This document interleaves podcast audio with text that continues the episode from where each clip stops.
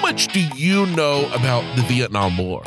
Have you ever had the opportunity to sit down with somebody who served in Vietnam? I haven't until I met Robin Bartlett. Robin is the author of a book called Vietnam Combat Firefights and Writing History. Through his experience talking to others who served in Vietnam, he realized something kind of unique is that a lot of his stories were different than most. And most people encouraged him to put it into a book. And that's what he finally did some 50 years after serving in Vietnam. Now, I'll be honest, when I first heard Robin's story, I wasn't sure if it would be the perfect fit for this podcast because, well, it's a little bit different than most. Most of the guests on here, as you know, if you've been listening for a while, they've had something happen in their life, a life changing event, a disability, a diagnosis, and they've overcome that to get them to where they are today. Robin, his story is different because his life changing event, well, it was a war. It was the Vietnam War.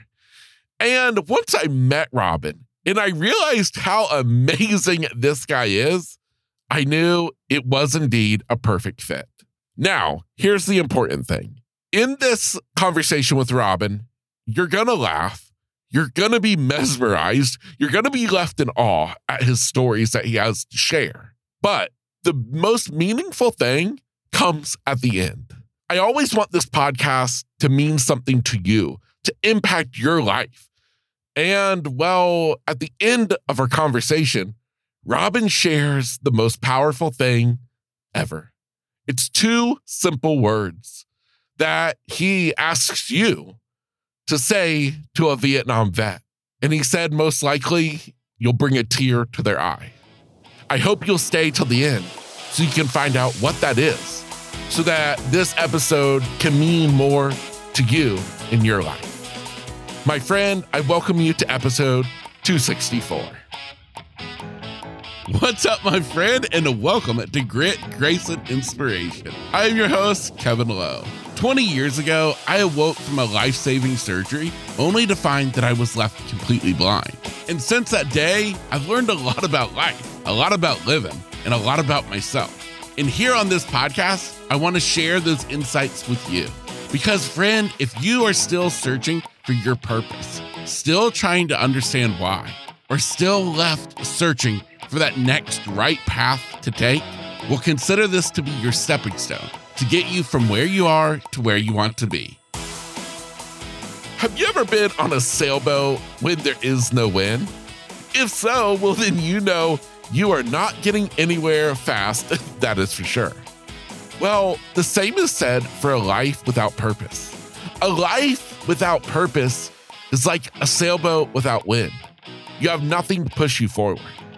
My friend, I encourage you at whatever stage of life you're in, if you are not crystal clear on your reason why, your life's purpose, well, it's time for you to discover. I invite you to text the word discover to 55444. Again, text the word discover to 55444. And I'm going to get you information into how I can help you to finally discover your purpose and get that wind in your sails. I come from a military family, and my grandfather went to West Point, my father went to West Point, my brother went to West Point. I turned down an appointment to West Point. I said, enough is enough. I went to 13 elementary and middle schools, four different high schools, and I said, I don't want any more of this Army life. But when I started college, it was the buildup of the Vietnam War. My classmates and I were actually getting reclassified during the summers to be drafted. And I said, well, that, that can't happen. I've got to serve my obligation as an officer. And so, and I'm not going to be drafted. So I went into the ROTC program uh, at my college, and that was really second nature to me. It was very easy for me to adjust, having ha- literally been raised in a military family uh, at, at, for my entire life. Yeah, absolutely. Now, out of curiosity, was your family upset with your decision to not go to West Point? I would say that my father was a little bit uh, uh, concerned, a little bit upset, but ultimately, I think he recognized that I was different from my brother, had a different attitude and mentality. But, you know, when I graduated from college, I had just done a 180 degree turn. I was a brilliant college graduate, right? Uh, having learned everything there was to learn and having a college degree. I was a distinguished military graduate. I decided, you know, I'm going to choose the toughest thing that I can think of. Never been challenged in my life, really. So I volunteered for uh, Airborne Ranger and uh, assignment to the 82nd Airborne Division. And I got everything I volunteered for and more. yeah, I can imagine that. Oh my gosh. Now, for those of us who don't know the lingo, talk to me about that, what your position was. So I was commissioned on the same day as I got my college degree as a second lieutenant in the infantry. That was my branch of service. I was in the Army. Four days later, I had everything packed in my car, driving across the United States, reporting in to the famous 82nd Airborne Division in Fort Bragg, North Carolina. I was there for about uh, a month and then received orders sending me down to Fort Benning, Georgia. By the way, all the these military posts now have been changed. So Fort Bragg is now Fort Liberty and Fort Benning is Fort Moore. They've changed all those names from the Confederate generals that they were named after and uh, went through the airborne course jumped out of airplanes. I went through the basic officers training course and then through Ranger School. And Ranger training was was and still is the, the toughest training program that the Army has to offer. It was a nine week course, and it was the it was the best insurance policy and training one could have for assignment to Vietnam. So all infantry officers had to go through that course. It was it yes. was manda- pretty much mandatory although it was voluntary once you got there. And if you said, you know what, I've had enough of this, they'd put you on a truck and you were out. Yes. Yeah. Yeah. They, they only want those who are in it. Yeah. So now, when you actually were finally deployed to Vietnam, how long had the war already been going on? So this was 1960. I graduated in 67. And uh, after my training, I went back to the 82nd Airborne Division. I was there about six months and was deployed to Vietnam to the 101st Airborne Division initially, arriving in Vietnam in May 1968, which was just after the major Tet Offensive of 1968. And, and that was really the political and psychological turning point of the Vietnam War. It was the height of the war. There were more American soldiers in Vietnam in that in, in that year, 1968 and there were more casualties in that year than any other year uh, in the during the war. Wow, wow, wow, wow! And so, at the height is when you show up. Yes. So I received orders, and they wanted to try and keep airborne officers in airborne units. So I was assigned to the 101st Airborne Division. Arrived in Vietnam, went to the in Bien Hoa, which is in three corps, South Vietnam was divided into four parts I Corps, 2 Corps, 3 Corps, and 4 Corps. And uh, Hoa was located in 3 Corps near Saigon, and now called Ho Chi Minh City. When I arrived, they, I was informed that because of the extensive officer casualties, because of the Tet Offensive of January and February 1968, uh, all orders were canceled and to stand by. They'd let me know where I was going. And about three days later, at four o'clock in the morning, I was awakened and said, get ready to go. You're going to the 1st Cavalry Division. And my brother, who served a, a tour in Vietnam before me, had been assigned to the 1st Cavalry Division. And this was an air mobile division, meaning the air mobile concept was to transport combat troops to the battlefield via helicopter as opposed to having them march to battle. And so the 1st Cav Division had more helicopters in it than in all of Vietnam. And we literally flew everywhere. And the good news was that allowed us to carry lighter weight packs, more water, more ammunition, but it also meant that sometimes we were assaulted into hot LZs, landing zones.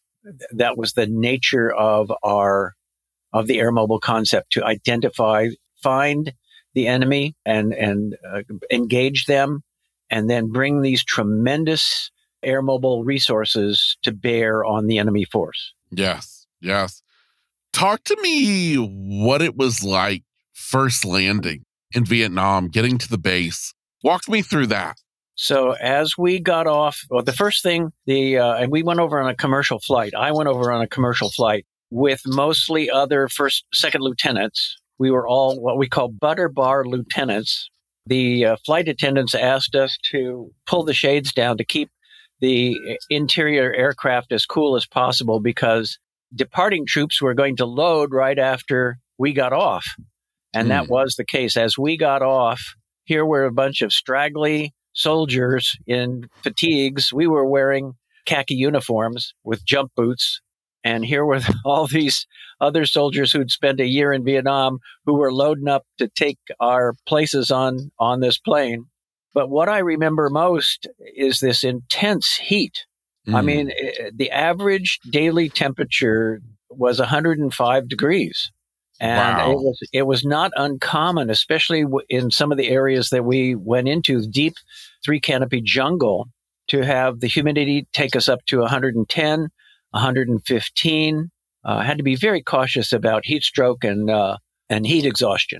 I remember that, and I remember the smell the smell, I don't know what it was, but the smell in that area, it, you got used to it after a while, but it was just a horrendous, it was, it smelled like a sewer, to be honest with you. It was pretty horrendous. Mm. It was mm. terrible introduction to the country. I guess so. Wow. Now, after landing, how soon did you go out on your first mission? So again, I, I spent three days at the Repo Depot, replacement depot, and then was assigned to the 1st Cavalry Division. And they, they had by this point in time learned that it really took about three weeks to get soldiers and officers adjusted to the heat. Mm. So we, we were transported to the division rear, which was in two corps. So I went from three corps to two corps eh, to a base camp called In An Khe. And that's where we drew our uniforms and rifles and equipment and everything except ammunition. They didn't trust us enough to have ammunition at that point. Uh, we did get to sight in our rifles and uh, hung around there for about three or four days. And then we were shipped again by helicopter up to I Corps to a new base camp called Camp Evans, which was near the city of Quang Tri. And that's where the 1st Cavalry Division had been assigned to operate along the demilitarized zone. So the terrain was the Gulf of Tonkin on the east, and in, as you came further west along the demilitarized zone border between North Vietnam and South Vietnam, you had kind of sandy soil, tumbleweed, no overhead cover. And then as you progressed to the west, you got into uh, hills and mountainous. And then finally, as you got close to the Laotian border, three canopy jungle and mountains. So it, you might be in the beach one day and in the jungle the next. It it all depended upon where uh, the intelligence of the enemy locations might be. Yes, yes. So now, with your position, were you leading a troop of soldiers when you guys went into battle? Yes. So when I reported into my battalion, the 1st Battalion, 5th Cavalry Division, I had served by this point in time one year in the Army and I was instantaneously promoted to first lieutenant from second lieutenant. And I joined the unit with four other officers. And five of us were all promoted to first lieutenant on the same day and ushered into the battalion commander's bunker at about eight o'clock at night. And this poor man was just dead on his feet. I don't think he'd slept in about three days. Mm. He gave us a, a, two minutes. We went in in alphabetical order. And uh, I was first. I happened to be there was no A's, so I was a B. And we saluted, stood at attention, and he gave us about a two minute speech, of which I have absolutely no memory whatsoever. okay. And he said to the S1, who is the personnel officer in the unit, Where do we need these officers? And the S1 said, Well, we need one in A, two in B, one in C, and one in D. And so he said, Well, I guess it doesn't make any difference. And he pointed at me. He says, You go to A, you and you go to B, you go to C, and you go to D. Mm. And as it turned out, I was the only officer to complete his tour. The other four officers were either killed or wounded. So I call that the luck of alphabetical order. it, it, it pays to go first, I guess. Sometimes, you know? sometimes it yeah, does. Yeah, sometimes. And then so, after that, I was assigned to A Company, and I was a uh, I was the first platoon leader of A Company, and I had between 28 and 32 men uh, in my command of this platoon. Most of them draftees. I would say 90% of them were draftees. And we we did what was called humping the boonies. That's what we did. We humped the boonies. And what does that mean? means we, we were looking for Charlie. We were looking for the enemy, both VC and North Vietnamese regular soldiers. And it, battalion intelligence and division intelligence would identify areas where they thought the enemy might be concentrated. And we would be combat assaulted by helicopter into a landing zone that was near that area. And for an average of four weeks at a time, we would be in the field conducting daily patrols trying to find and locate the enemy, fix them and engage them in battle, and then hopefully try to, to find a very large enemy force that we could bring these tremendous air assets uh, to bear. And that included helicopter gunships, Cobra helicopters, jets. We even had some naval bombardment if we were close to the beach and B 52 strikes if, if we had encountered a very large North Vietnamese enemy force. Wow.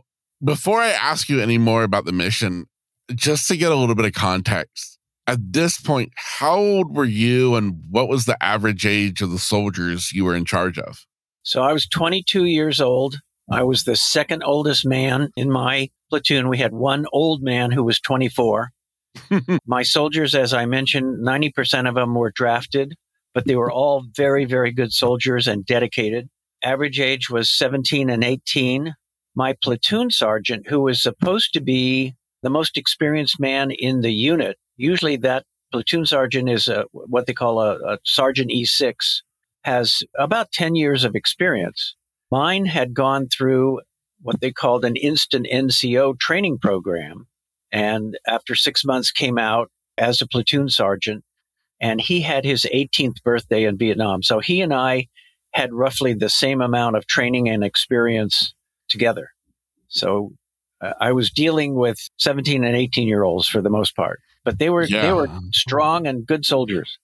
Yeah, absolutely.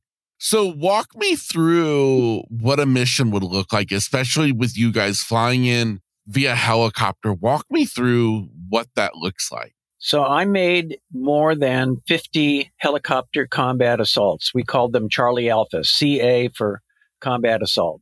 And when it was my platoon's turn to lead the assault, I was always in the first helicopter. So we rotated the responsibility of being in the lead helicopter among the three platoons in our company. And it was the only time that you got to cool off was when you made hmm. made one of these helicopter sites because you got up in the air and it, it was nice. The sweat would dry. So as you came in, on, on one of these, uh, about five minutes out from landing, there would be an artillery barrage. And they would open up with 105 millimeter howitzers on the landing zone and the surrounding area. And you would swear that absolutely nothing could survive uh, a barrage like that. And the last round fired was a white phosphorus round. And then that was the signal for the Cobra helicopters. These were two Cobra helicopters that would come in and they had miniguns that could fire at a rate of 3,000 rounds per minute and 76 rockets. And they would fire around the edge of the perimeter and they would remain overhead as the lead helicopters came in to support the landing.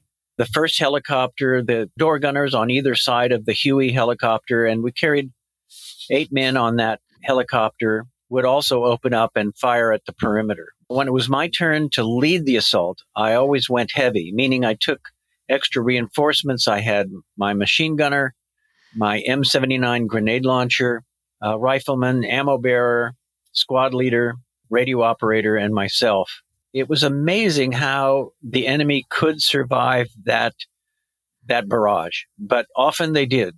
And they would wait until the second helicopter came in, not the first, but the second. So the first mm. one had offloaded and the report had been given back to the command and control helicopter flying overhead that the landing zone was clear. And then they would pop up and fire rocket propelled grenade at the second helicopter and take it out. Mm. And so the men on the, they wouldn't risk the additional helicopters to come in if that, when the second helicopter crashed. And the men on the ground basically had to fight it out on their own. There was always an alternate landing zone, and the rest of the helicopters would land in the alternate landing zone and then rush to try to uh, relieve the men from the first and the second, if anybody survived the second. So that was the typical scenario of a helicopter combat assault when you were in the first helicopter, anyway.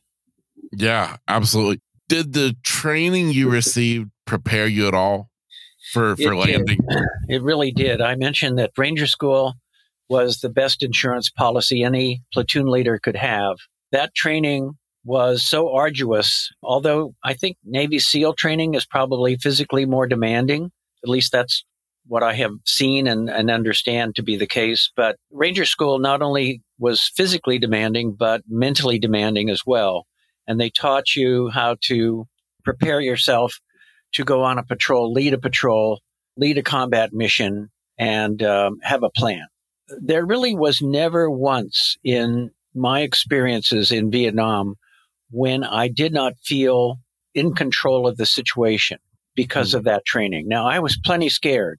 There were many times that I was afraid that it, it didn't take away the fear, but it gave you a tremendous sense of confidence because this training took you to the point of mental and physical exhaustion. And also, if you didn't make it to your objective at the end of the day, you didn't get any food.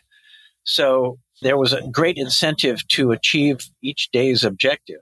I lost about 20 pounds in, in Ranger School. But again, it gave you this tremendous sense of confidence that you could handle any situation and prepared you to be able to lead men in combat and under crisis types of situations. Yeah, absolutely. Well, thank goodness. And I mean, you know, as brutal as the training was, I mean, thank goodness that you had that to be prepared for something that I would think there's no way that you could be prepared for for such a thing. So that I mean, hats off to the training 100%. I listened to a little bit of audio on your website and I believe it's maybe taken from from your book and it was talking about the significance of the trail. And I was wondering if you could expand on that a little bit. I'm assuming the trail referring to as you and your men are, are making your way through through this terrain, the jungle, not really knowing what's coming. Could you speak to that? There were three things that I did that I, I think helped me to have a successful tour in Vietnam. The first thing was that I sat down with my platoon sergeant and squad leaders and I said, listen, you guys have had more ex- field experience than I. I'm still the leader here, but if, if you see me doing something wrong, I want you to tell me. And that kind of set the tone for my, my platoon. The second thing I, I worked very hard at doing or not doing was not to do stupid stuff. Now that may sound funny, but there were occasions where officers did stupid stuff and it cost lives. So just trying to be smart, trying to be intelligent, trying to be cautious.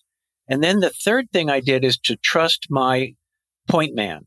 I always walked fourth in line. And when we were out in, in the jungles near the Laotian border, as I mentioned before, it was mountainous, three canopy jungle. And often you had to cut your way with a machete. So the point mm-hmm. man who is out 25, 30 meters in front of you, he, he's cutting his way with a machete often or following mm. an animal trail. And he has a cover man that's five meters behind him. But those two men are at tremendous risk from ambush or from booby traps. And I mm-hmm. trusted their instinct and their concern. So if they stopped and called me forward and they just said, I just don't feel right about where we are. I don't hear any monkeys. I don't hear any birds chirping. We would pull back and I would fire artillery out in front of us. This was called a technique called reconnaissance by fire. And I fired a lot of artillery. In fact, I fired so much artillery that the battery got to know my call sign very well. my call sign was Foggy Day 1 6. And I fired so much artillery that they put a budget on me of 25 rounds. That's all I could see.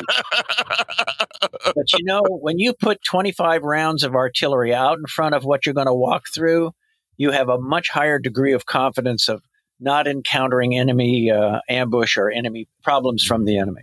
Yeah, absolutely.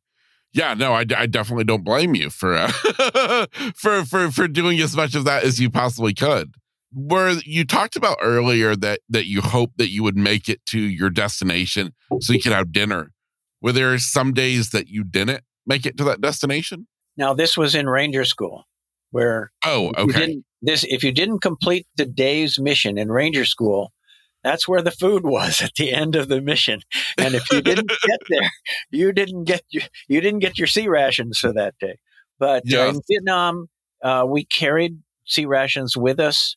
And as I mentioned before, we had this tremendous helicopter support. So uh, even in dense jungle, if we could cut down enough trees and open a hole in the canopy, they could fly over, hover, and kick out uh, C rations to us.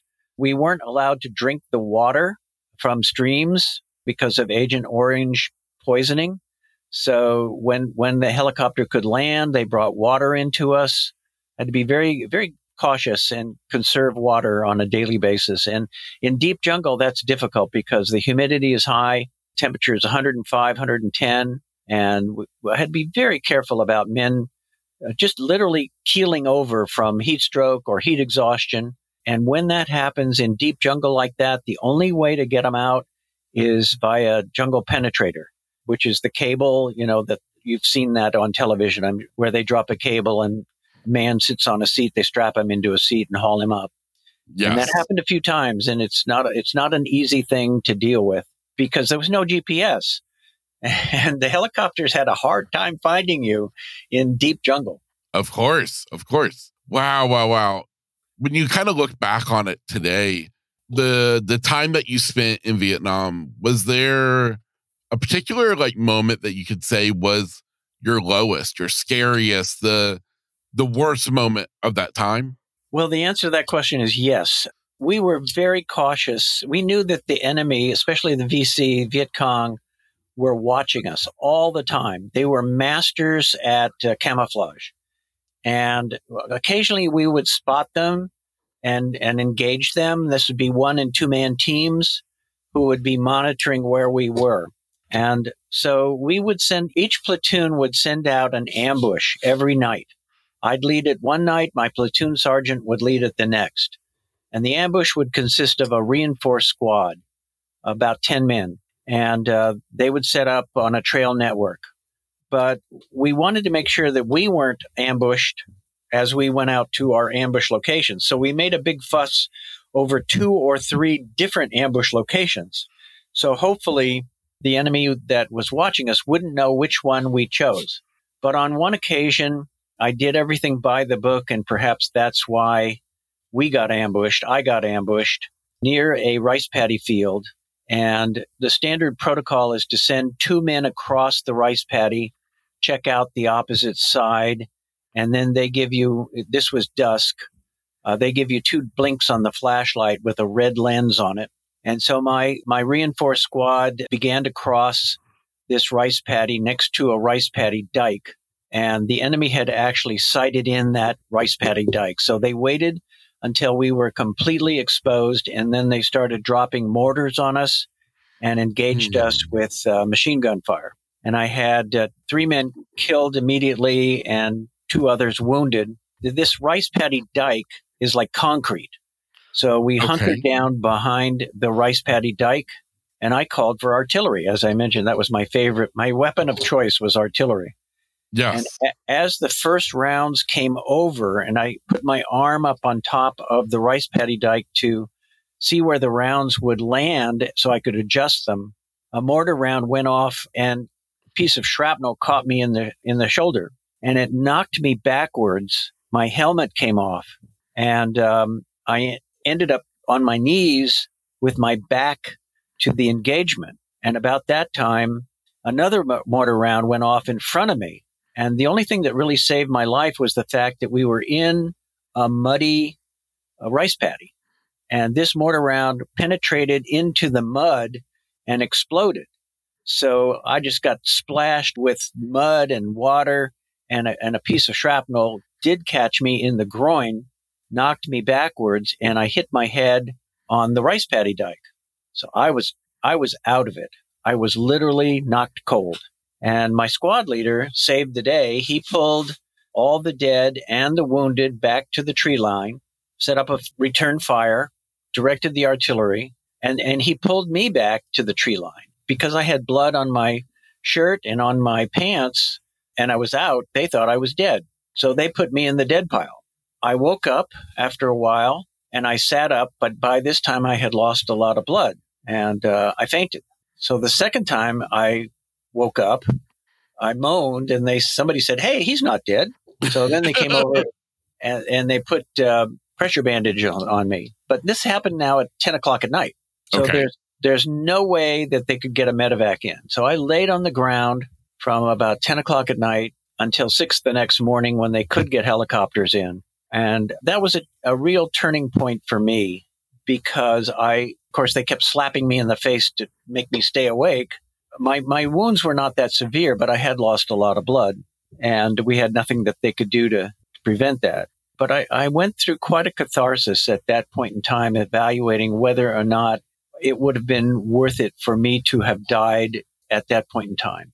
And it really changed my opinion about the war, about what I was doing, and really caused me to uh, to evaluate the value of this effort, my my own personal effort as well as the effort that uh, America was exerting. Yeah, absolutely. Would you mind diving in a little bit deeper into that topic? Well, this was the height of the Vietnam War, as I mentioned before, and up until the Tet Offensive of 1968, in which the North Vietnamese were able to successfully attack more than 200 cities throughout South Vietnam and really have a tremendous impact on the psychological conduct of the war.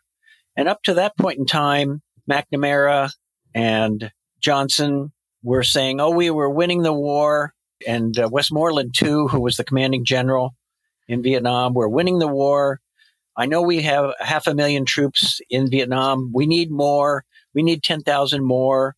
And, and even Walter Cronkite, who uh, at that point in time was the voice of American political thought on TV, newscaster, famous newscaster, he said we were winning the war. But after this Tet Offensive, which was a brilliant psychological move on the part of the North Vietnam, he said, I have changed my opinion.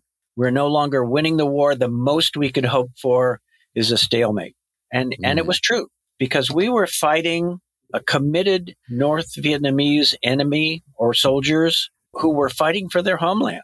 And they would fight till the very last man, until we killed every single person. So the war for them was never going to end. And, and that was something that I don't think America came to understand. We kept thinking that we could beat them back. And that was not the case. So unfortunately, the, the war was prolonged and it was prolonged unnecessarily by Johnson and especially by Nixon, who kept thinking that, well, we'll just bomb them to hell. And they did. We bombed and bombed and bombed and we killed a tremendous number of civilians, but we were never going to win that war. And we kept losing American lives, in my opinion, unnecessarily. Now, my point of view was a boots on the ground point of view. You know, I was not in the higher ups, never was. Always, I was a platoon leader on the ground, and then I worked on the division st- as a division staff officer. So I don't have a, a very high political view, but that that's my opinion. That's my feel. Those are my feelings. Yeah, absolutely. What was the feeling when you were there amongst the soldiers about the war? So we didn't have any news. There was no TV. There were no newspapers. There were no magazines. We were out in the boonies. And we stayed out in the boonies for four to five weeks at a time. The longest I stayed out was six weeks. And you got pretty ripe after that period of time without any, you know, I mean, you had enough water to brush your teeth and maybe wipe wipe the sweat off your face, but that was it. And yeah. you wore the same clothes for that period of time.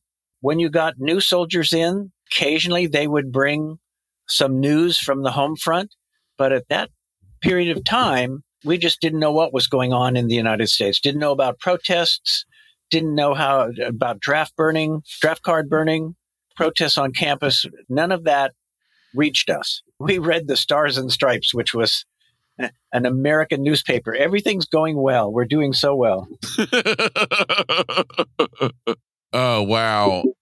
Well, talk to me then about returning home because I know from what I've heard that many of our soldiers were not welcomed home. Yes, you're right. They were not welcomed home. An officer spent six to seven months in the field and then received a transfer to a staff job. And my staff specialty was as the S1, as the personnel officer of the battalion. So when I joined my battalion, I talked to the S1 and I let him know that that, that was my secondary specialty. And he said, Well, that's good because you'll be coming out of the field about the same time as I'm ready to go home. And if you survive your tour, we'll make you the S1. So I did survive my tour and I came out of the field and I was understudying the S1, getting ready to take his job. And he came to me one morning and he said, Well, did you apply for a job at division headquarters? And I said, No. And he said, Well, I have orders here that you're to go to division headquarters for an interview with the 14th MHD. And I said, What is the 14th MHD? He said, I don't know. Get on a helicopter and go find out. So literally, I flew to division headquarters and I started asking around, where's the 14th MHD? And nobody knew. Finally, one soldier said, well, I think they're down that road about a mile. This was within a large division base camp. So I walked down the road and I came to a tent that said 14th Military History Detachment. The motto, you fight it, we write it. So I was interviewed by a captain and I looked around this office. It was a tent office, and he had a television set. He had a refrigerator. They had cots to sleep on, and they had a shower off the back. I was offered the job, and I said, I'll take it. so, the last five months of my tour were spent uh, at division headquarters with this uh, 14th Military History Detachment. But in answer to your question, when I returned back to the United States, I was still a regular Army officer. So, unlike many of the soldiers who, when we arrived in Travis Air Force Base in California on the return flight, they went into San Francisco, you know, they got paid and they went into San Francisco and they were spit upon, they were trashed, they were called baby killers, and they were not welcomed home. I was fortunate in that my, my parents uh, actually met me at Travis Air Force Base in California. And I went to my, our home in Monterey and I spent about two weeks at home on vaca- on leave and getting ready for my, my next assignment with the Army. So I didn't encounter any of that negativism. And, and I think my parents had the foresight to prevent me from encountering that. And then I, I continued to be in the military and within the military community, lived in a military community. So I never really encountered that kind of uh, reaction by the general public. Yeah. Well, I mean, thank goodness, because I mean, it's disgusting. When you hear those stories, it's just disgusting because the men coming home, they had nothing to do with anything. Yeah. And they were held responsible for yeah. losing the war. Yeah. Nobody wanted to be the last man to die, to die for a tie. Yeah, absolutely. So I have to go back real quick though before we talk about life back at home. Is you got to explain to me about the uh, historical division that you got Right. assigned to. What in the world was that? What did you do? Yeah, so this was a separate, small little detachment, little unit that was responsible for preparing a quarterly report called the Operational Readiness and Lessons Learned Report. And every quarter, each battalion was required to follow a certain specific format and send a report to us on battle actions that had occurred during the last uh, quarter and any unusual things that had happened to them and any field expediences. Engineers always had discovered something, created something, done something that was unusual, and they always loved to report uh, on that activity. And it could be various different strategies that were being tried and either successful or unsuccessful.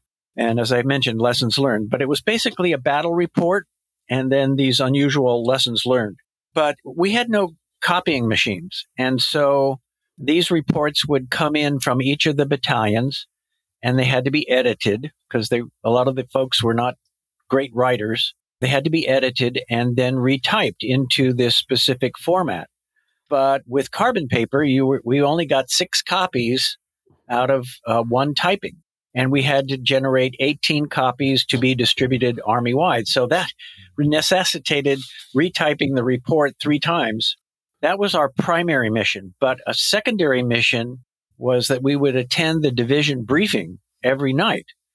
And if the 1st Cav Division had been engaged in a major undertaking, a major combat undertaking, this would be like a two to three day battle, uh, often occurring at night, most often occurring at night. The division operations officer, that was called the G3, would assign me to go out to the battle site after the action was over, interview the battalion commander, the operations, the, the S3, the battalion operations officer, the platoon leaders, the company commander, and to piece together what had happened. Because a lot of these battles would occur at nighttime, and it was very, very difficult to figure out what had happened. So we would go out there and draw maps, talk to the NCOs, non commissioned officers, and platoon leaders and company commander, anybody we could talk to who was still alive or not wounded, and try to rewrite the battle or at least write up the battle and to determine uh, what had transpired. Well, so one question I have is how was it talking to these soldiers? Because, I mean, after they just went through pure hell and now they have a, a reporter, they are wanting to get all the facts. Were they hesitant to open up and talk? Or was it was it easier than maybe I think? No, on on one particular battle occasion, a company, American company, uh, and and a company usually was about ninety to one hundred and ten men, had literally been decimated out of the hundred, out of the ninety to hundred. I can't remember exactly how many. I'm going to say one hundred and twenty men. There were eighty killed and wounded. 80 Ugh. killed and wounded. So it literally decimated this company. And all of the platoon leaders had been caught, killed. All of the platoon sergeants had been killed. So I went out, and the company commander had not been killed. He was he was still alive, and I interv- I was able to interview him, and I spent a good two hours with him taking notes. That was the best uh, analysis of what had happened uh, over this three day period of, of combat that he'd been in. And I tried to interview the battalion commander. I tried to interview the S3, the operations officer. They refused to talk to me because their careers were on the line. You don't just lose, have, a, have an American company decimated. They- They, had to take this company offline and re equip them, bring in new replacements, retrain them.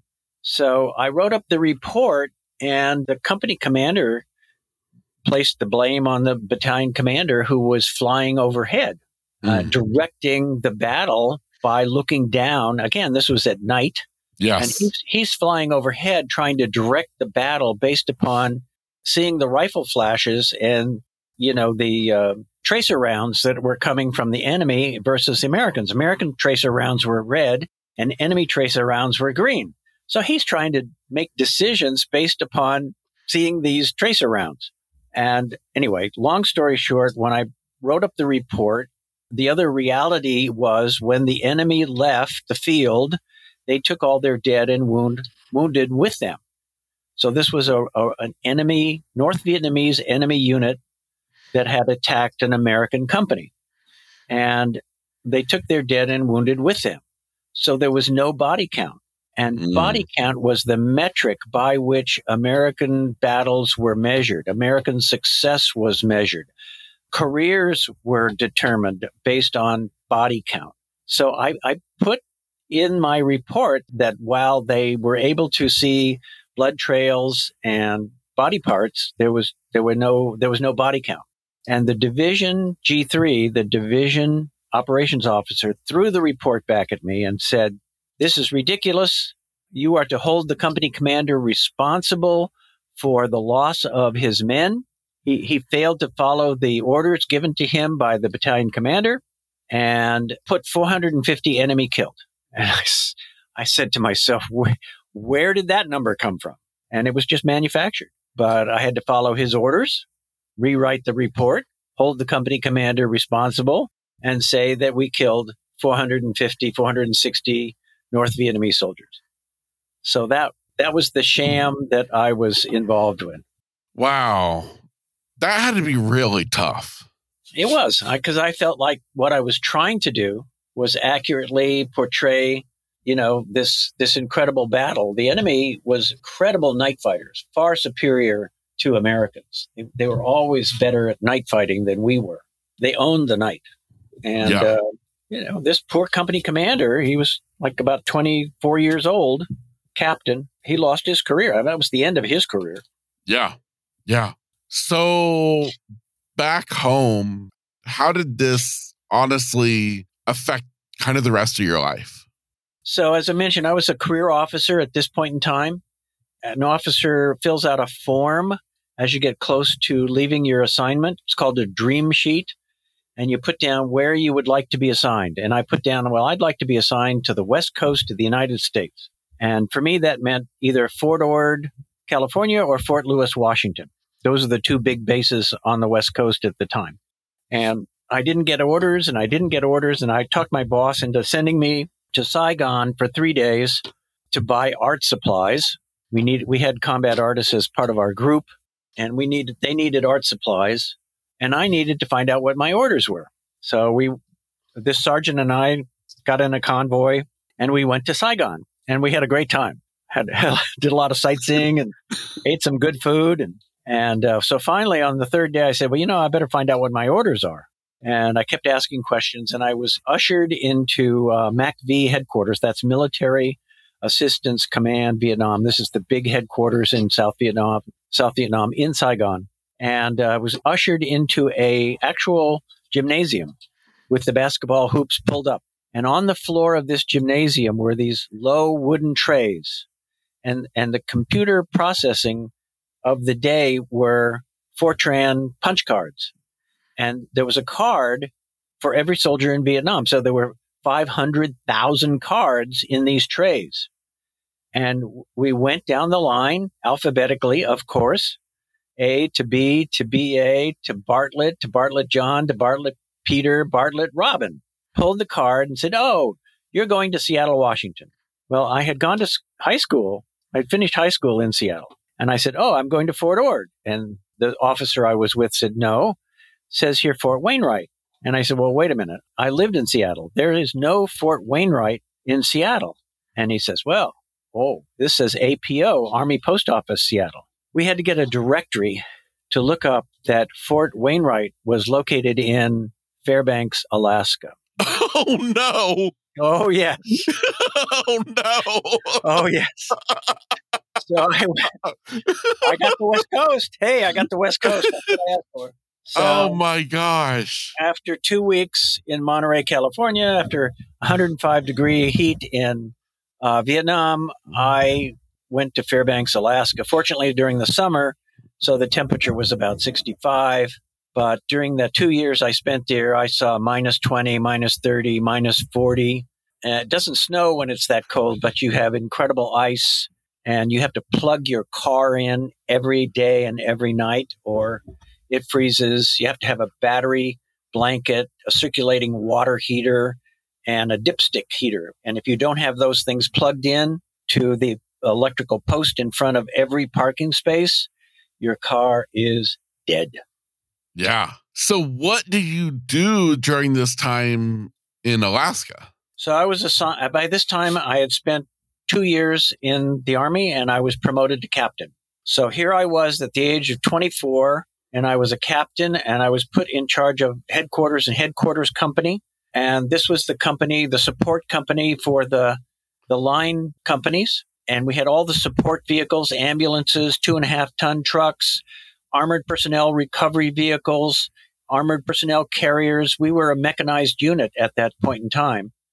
And I knew absolutely nothing about vehicles, engines, motor pools, nothing. And here I was in charge of more than $25 million worth of equipment and the, all World War II equipment. This was old, antiquated, and, and the priority for parts all went to Vietnam. So we, we would have so many of our vehicles redlined, meaning inoperable. Uh, we would go on maneuvers, and within the first five miles, we'd lose 50% of our vehicles, just overheating, no parts. And finally, finally, somebody in their brilliance decided we should not be a mechanized unit. We should be a light infantry unit. So we put all these vehicles on a, a railhead, on a railroad, and sent them down to the National Guard and everybody strapped on skis and snowshoes and learned how to ski. And we became the, well, this unit in Fairbanks was the first line of defense in the event the Russians ever came across the Bering Strait. Mm. And, and our philosophy, well, is we could, we could fire one shot and then turn around and run. That, that yeah. was, it was, it was a brigade. It was a brigade yeah. of about 1,200 men. Well, more than that. It was like um, about 1,500 men. It was just an outpost, if you will. Yeah. Wow. So, how long did you stay in the service? I stayed for six years. I, I spent two years in Alaska and then was uh, assigned to go to the career course back to Fort Benning, Georgia. And on the way, I stopped at the Office of uh, Personnel Operations and I met with a major who was supposed to be my advisor. And this major was an armor officer. And I thought it was meaning mechanized tanks. And I thought it was unusual for an armor officer to be counseling an infantry officer. And he had never been in battle. You could tell mm. that hmm. by the uniform, you know, by, the, by his ribbons. He, he had never been in combat. And he told me that the Army had me programmed to go to the career course and then to the Monterey Language Institute to learn how to speak Vietnamese and send me back to Vietnam for a second tour as a mm. Vietnamese unit advisor and there was only one job that was worse had a, had a had a shorter life expectancy than the platoon leader in Vietnam, and that was the Vietnamese unit advisor. Mm. And I said, no, I, I don't want to do that. That's not what I have in mind. I, I've got two Purple Hearts. The last thing I want to do if I have to go back to Vietnam is be a Vietnamese unit advisor. And he said, well, this is what we have you programmed for. And I said, well, unprogram me. He says, well, catch 22 here you have accepted orders transferring you from Alaska to Georgia. Therefore, you're obligated for an additional year.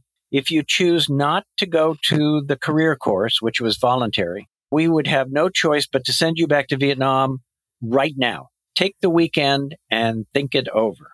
Mm. So I took the weekend and I called my father and I just said, you know, I am not going to be programmed. That is, that is not the life for me.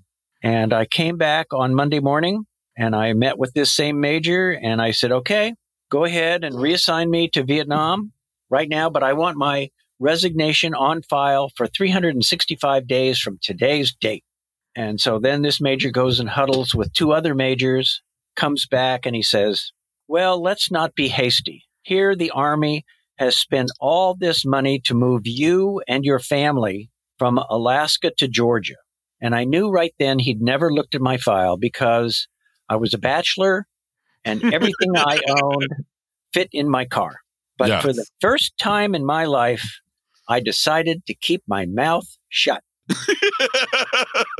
and he said, We're going to go ahead and send you down to Georgia to Fort Benning and they'll find a job for you. You can be an instructor or something. And if you change your mind, we will reprogram you. So that's what I did. I went to back to Fort Benning. I was assigned to the leadership department of the infantry school, which is like the management department of a college. And I had a wonderful final assignment in the military. We I was assigned to a special group that was responsible for putting together a course of instruction that was implemented army wide called Leadership for Professionals. And we brought in an officer and a NCO, non commissioned officer from every military unit in the world and trained them. And we put together a book of readings, course outline. This was before PowerPoint, overhead transparencies. And my job as the operations officer was to was to oversee the entire project and, and put all these supplies together and equip each of the officer NCO teams that came in. We trained the trainers uh, and to equip them with the things that they would need to uh, carry out the, the instruction implemented army wide. So that actually got me into my uh, civilian career, which was in publishing. Oh, wow. Okay. Wow, wow, wow. Gotta love the seamless transition. That is too cool. Now, before we proceed, I want to ask you about it. And I don't even know that back then they had the term of, of PTSD. Did you suffer from that? I did suffer from PTSD. I, about, interestingly, it wasn't right away. The, the hardest thing, one of the hardest things that I had to do in Vietnam was take care of the dead. And my men didn't want that responsibility. I don't know if it was superstition or what, but my job as the platoon leader, as the officer, was to go through the pockets of any of our dead soldiers, make sure there was nothing in there, and take out any personal items that were ultimately communicated back to the family through a private, ch- separate channel. It didn't go through the graves registration part. And I had to fill out what, what we called a death card, which was basically a three or a five card with a hole punched in it and a piece of string. And for the first time, the officer actually wrote down the coordinates as close as possible to where the soldier was killed. And, and they, they began at that point in time to really record the locations of the death as, as close as you could make it. And that death card was tied to the boot of the soldier along with a dog tag and then the other dog tag remained around the soldier's neck. And then we didn't have body bags, but we had ponchos. Mm. And we didn't want these ponchos to be flapping around in the rotor wash when the helicopter came in to take the dead. So I had a ball of twine and I would tie the poncho uh, around the head, around the waist, and around the feet to keep it secure. And that was pretty much the hardest job that I had to do. And it, and it was tough. The first one was the toughest, but there were others that followed. And yeah. a lot of uh, that often created PTSD for me, as well as some of the other events that happened to me. And about interesting, about 10 years after Vietnam is when I started, I, I put these memories and these thoughts in what I called uh, my titanium steel trunk in the back of my mind. And I just locked it down and, and I wouldn't allow it to affect me. It couldn't affect, I would not allow it to affect my performance. But after about 10 years, some of this stuff started to leak out and I would not have nightmares. I had daydreams. Mm. I had hmm. daydreams where some of these events that happened to me, and some of them were funny and some of them were horrific, where they started to come back. And I had met a psychiatrist who I had helped to get her book published. And I, I happened to be traveling quite a bit. And I said, listen, I like to take you to dinner and then tomorrow I want to have a professional session with you. And, and I did. And I met with her for about two hours uh, and I let all this stuff come out. I talked about it and I said, I'm having these daydreams and it feels like I'm losing control. That's what, that was the scary part. I, I couldn't control it. And she said, well, I, have a very simple solution for you to solve this problem. And I said, really? What is it?